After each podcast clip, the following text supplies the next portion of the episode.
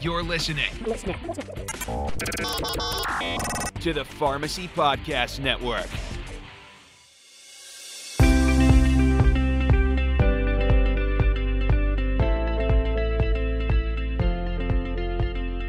Welcome again to Occupation Station. I'm Diane Donato, and our guest today, Joe Medicis. He's the vice president of Baudax Bio. He has years of experience in the pharmaceutical industry, mostly in biotech and startups, years of clinical experience. He's helped five biotech companies transition from clinical stage to commercial stage by supporting FDA applications. Joe's been involved in the launch preparations of 10 products. In the 2000s, Joe was playing a key role in the drafting of two New York State bills which became law, one of them allowing pharmacists to administer vaccines in New York, the other allowing advanced practice pharmacists to enter into collaborative prescription agreements with physicians. He has over two dozen peer reviewed publications, over 100 abstracts and posters presented at scientific meetings, and three issued pharmaceutical patents. And He's making time for us today. Joe, thank you so much for joining us today. Well, I'm honored. I've seen the list of people that have been interviewed on this station prior to me, and I'm just honored to uh, have been asked the opportunity to join that list. It's just a great honor to be asked to participate in this. So thank you, Diane. We are so thankful to everybody who shares their expertise, their wisdom, their advice with our ACPHS students. And to that end, I think we'll take you back to the start now that we have an idea of all you've accomplished. Why did you decide to attend ACPHS and what kind of a career did you imagine you would have? Yeah, I mean, this is going back a little bit of time now.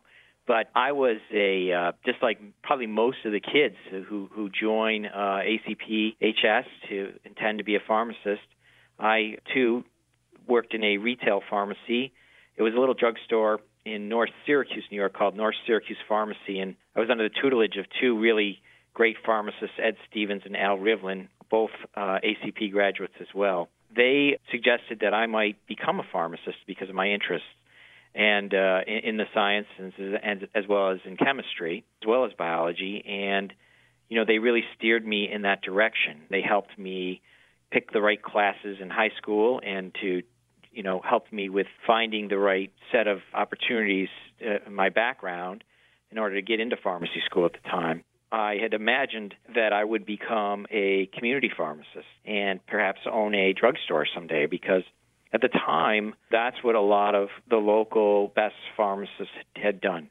They had broken away from the different types of previous sets of training that they had and had opened their own pharmacy. And so that was something that I had, had looked at as something that I would want to, do when I entered pharmacy school.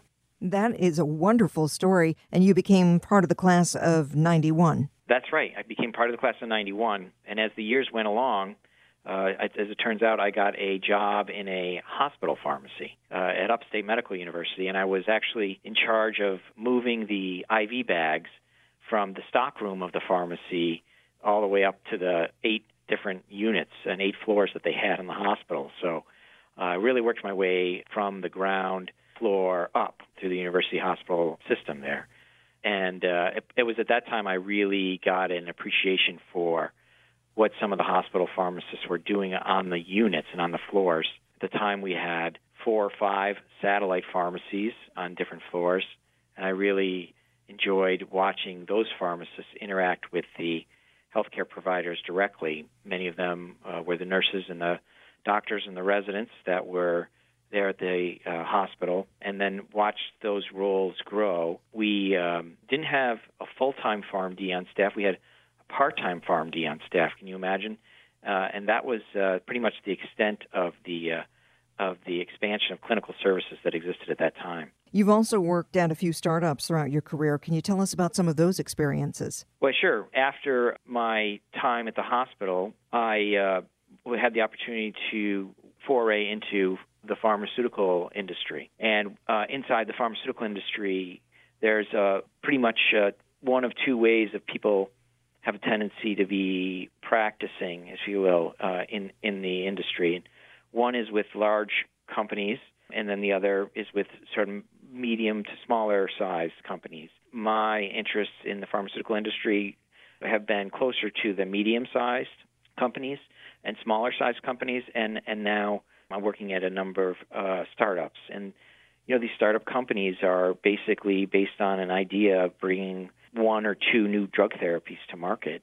And the opportunities there are, are just absolutely amazing because depending on the scope of the organization and what it is that the company's needs are at the time, a pharmacist can fill so many of those needs. And, and that's what I've found, and that's what I think is the most interesting part of being part of a startup is that whether it's a chemistry issue, a clinical issue, uh, or some other commercial issue that, that comes up that commonly in, in these smaller companies that pharmacists really can play an important role. Is it hard for you to choose between the different startups? Yeah, well, um, a lot of that has to do with timing because unfortunately many startups fail. In fact, if you look at some of the statistics, there's about 5,000 drug companies and 5,000 compounds rather that are searching for, you know, what turns out to be between a 50 and 100 FDA approvals per year. and so some of those companies go belly up because of poor data or phase three data that doesn't go uh, quite the way we hope. Uh, sometimes we meet uh, and head on into some issues with regulatory affairs where the company needs more data, the, the FDA requests more data, or gets a complete response letter, and, and the company needs to go back and restart or relook at different studies. When that happens, oftentimes there's some reorganizations and uh, we end up moving around to different startup companies and we, we end up sort of in this group of people that are good at startups and uh, I happen to be uh, have turned out to be one of the people that's been involved in so many of those so I get a lot of phone calls uh, about different opportunities. What can you tell us about your current responsibilities at Baudax Bio? Yeah, so Baudax Bio is a small company that launched a opportunity for a non-opiate analgesic in the peri-anesthesia time period so that when uh, you're coming out of anesthesia, you have the opportunity to be treated with something other than an opiate. And um, this product uh, is a uh, injectable nonsteroidal product which reduces pain. My role here is uh, Vice President of Medical Affairs. Is I report to the Chief Medical Officer. But the Vice President of Medical Affairs, it's really a it's a senior leadership position. It has high visibility there's a lot of strategic importance that goes behind that. And essentially, you're the real person who's responsible for setting the medical affairs strategies. And the responsibilities are both inside the office, inside the headquarters, as well as setting the field medical science liaison strategies. Um, and those are essentially regionally based medical directors, uh, MDs, PharmDs, PhDs, sometimes nurses, and uh, other uh, healthcare providers that provide information to the real important uh, top leading research doctors in the country and provide that connection and make that connection. And so the medical affairs group is responsible for managing that communication, the identification of patients at times, sometimes medical education for the key physicians and, and providers, um, as well as development of safety programs interacting with investigators and, and interacting with regulatory affair authorities. You know, essentially, you're the voice, you end up being the voice of the company to the outside world because we're the first ones to hit the ground when it comes to having a new product available prior to its becoming labeled or FDA approved, and that's when the commercial company, commercial group joins the company, and the medical affairs group is, is then transitioned to having a less important role because now you have a, a commercialized product where there will be perhaps 10 times the number of people joining an organization that are salespeople or what, what people most people refer to as sales reps. But the medical affairs are those are medical science liaisons that are mostly employed by companies to provide you know, a scientific and strategic communication platform that explains the science that underlies the drug, the company's drug development pro- programs. What would you say would be the most challenging part of that work? Well, it's never easy to take what are, you know, hard concepts and explain them to people in ways that make sense. You know, we see in our world today a lot of times where science becomes misinterpreted, and you see this uh, all the time in the news. And so the challenge, of course, is for the medical affairs team is to make sure that everything that we have, uh, that we say, is based on facts, that it is appropriate with regards to scientific exchange, and that you know the ultimate beneficiary of this should be patients. and the difference really becomes in, in your practice per se, in your your practice as a pharmacist is having broader strokes. So instead of you know working with one patient or going on rounds for a, a, you know a dozen patients in, inside a hospital, you have the opportunity to you know provide medical education, medical information for a product that will touch thousands of lives. And so that is uh, really important that what you put out there, what you say, how you represent the company becomes very factual. It sounds like such meaningful work. Do you have a favorite aspect of it?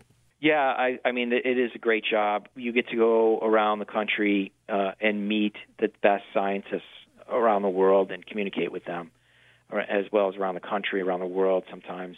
And, you know, what could be better than having an opportunity to go out and talk science with top scientists to collect what their perspectives are on data that your company is responsible for producing, as well as to you know share their insights back to the company in terms of what those key physicians, those key doctors' opinions are. We have many more questions for Joe Medicis, but first we're going to take a quick break to hear from Dr. Greg Dewey it is important that we do our best to control the cost of higher education. We at the college have always tried to maintain a very reasonable increase in uh, net tuition so that we grow that net tuition at about the same rate as inflation. But even with that, it's very expensive. And so we want to raise money to help relieve some of the pressure on our students.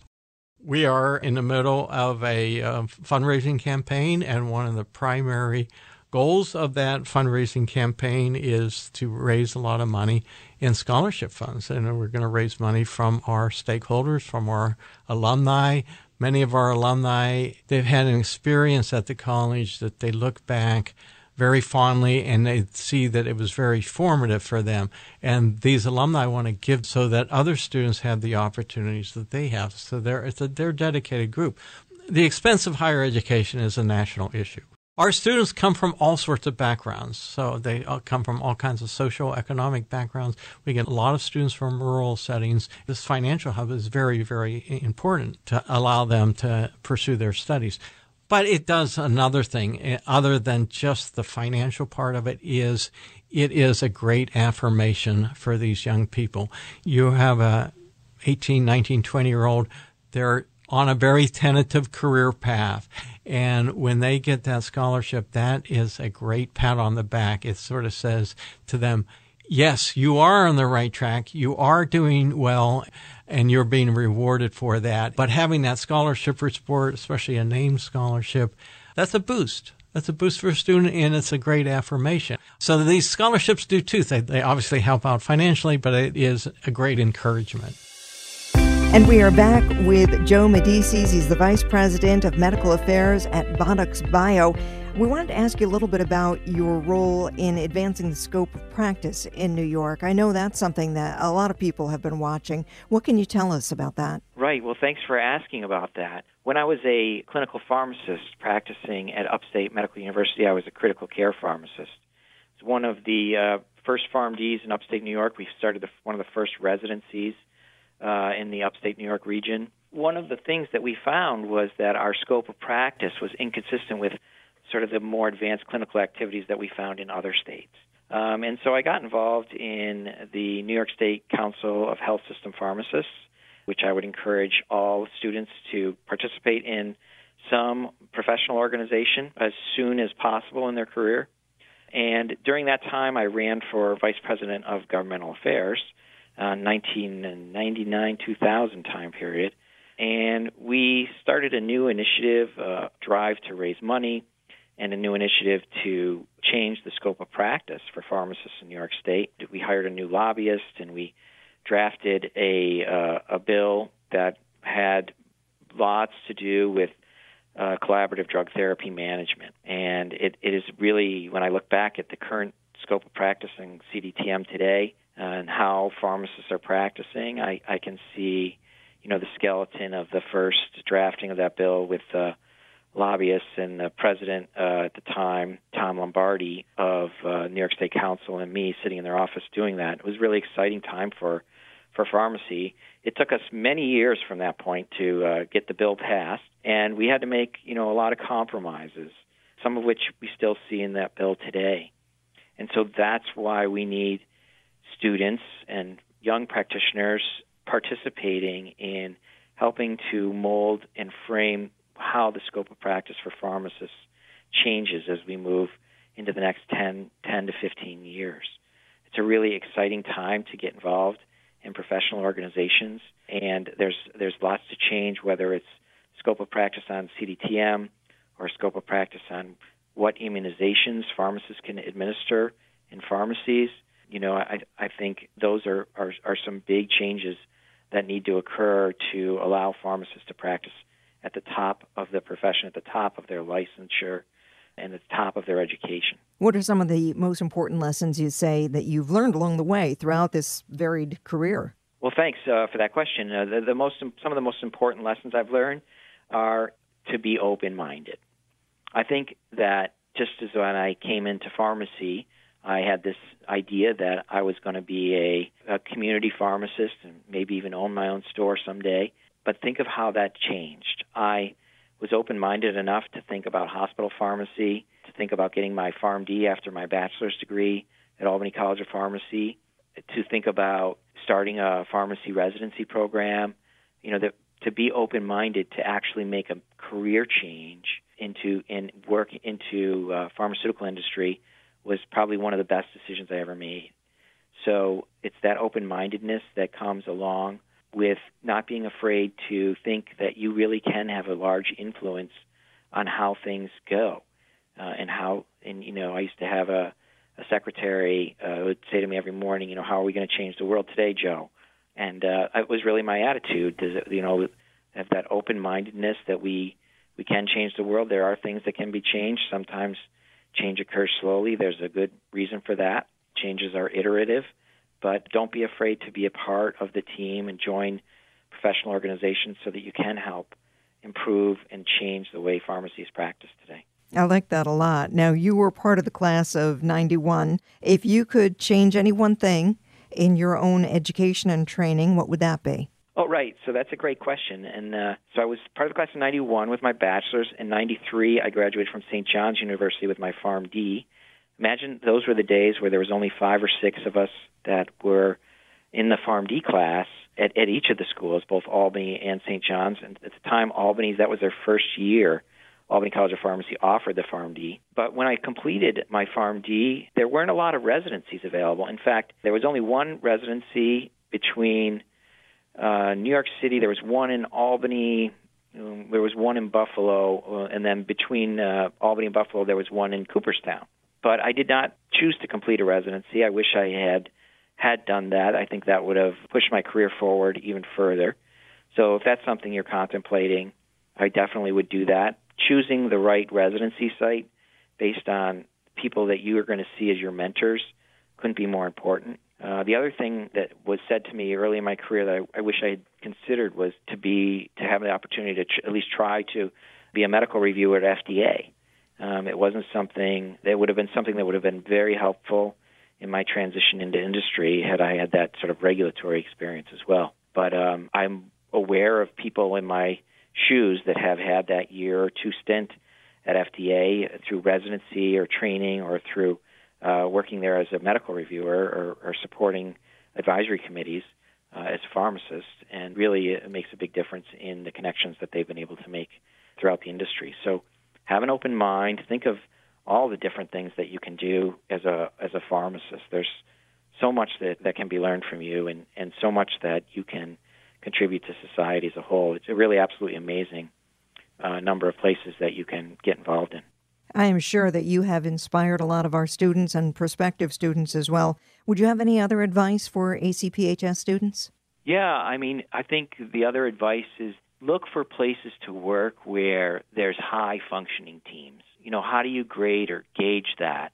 Is by talking to different individuals within those teams, seeing what it's like within the management of those teams, and finding places where the management of your career and the management of your internships and your residencies are, is going to make and match to your interests and needs, and looking for the teams that are going to support those needs, whether it be through ensuring that you get a first publication or, uh, or that you're able to attend uh, uh, your first medical meeting. Those are all, you know, really important things that change can change the way people's careers go, and getting involved in those types of things early um, and looking for places where you can be involved in a high functioning team that can always be part of your passion and can help you to make sure that you're in a place to grow at all times. Uh, Joseph Medicis from Baudax Bio, the Vice President of Medical Affairs there. We really, really appreciate your time today and, and your good advice. Thanks, Diane. I really, again, um, am humbled by the opportunity to speak to you guys today, and I wish all the students and faculty and all my old friends back at Albany College of Pharmacy uh, the best of luck. For more information or to schedule a tour, visit acphs.edu. You can tune in to all of our informative stories at acphs.edu forward slash podcast. Each podcast is also available on Apple Podcasts, Google Play, Stitcher, Spotify, and iHeart, giving you the opportunity to listen from a mobile device. Mark Occupation Station as a favorite, and you'll receive push notifications as soon as we publish something new. Occupation Station is also a proud member of the Pharmacy Podcast Network, the largest podcast content directory dedicated to the business and profession of pharmacy.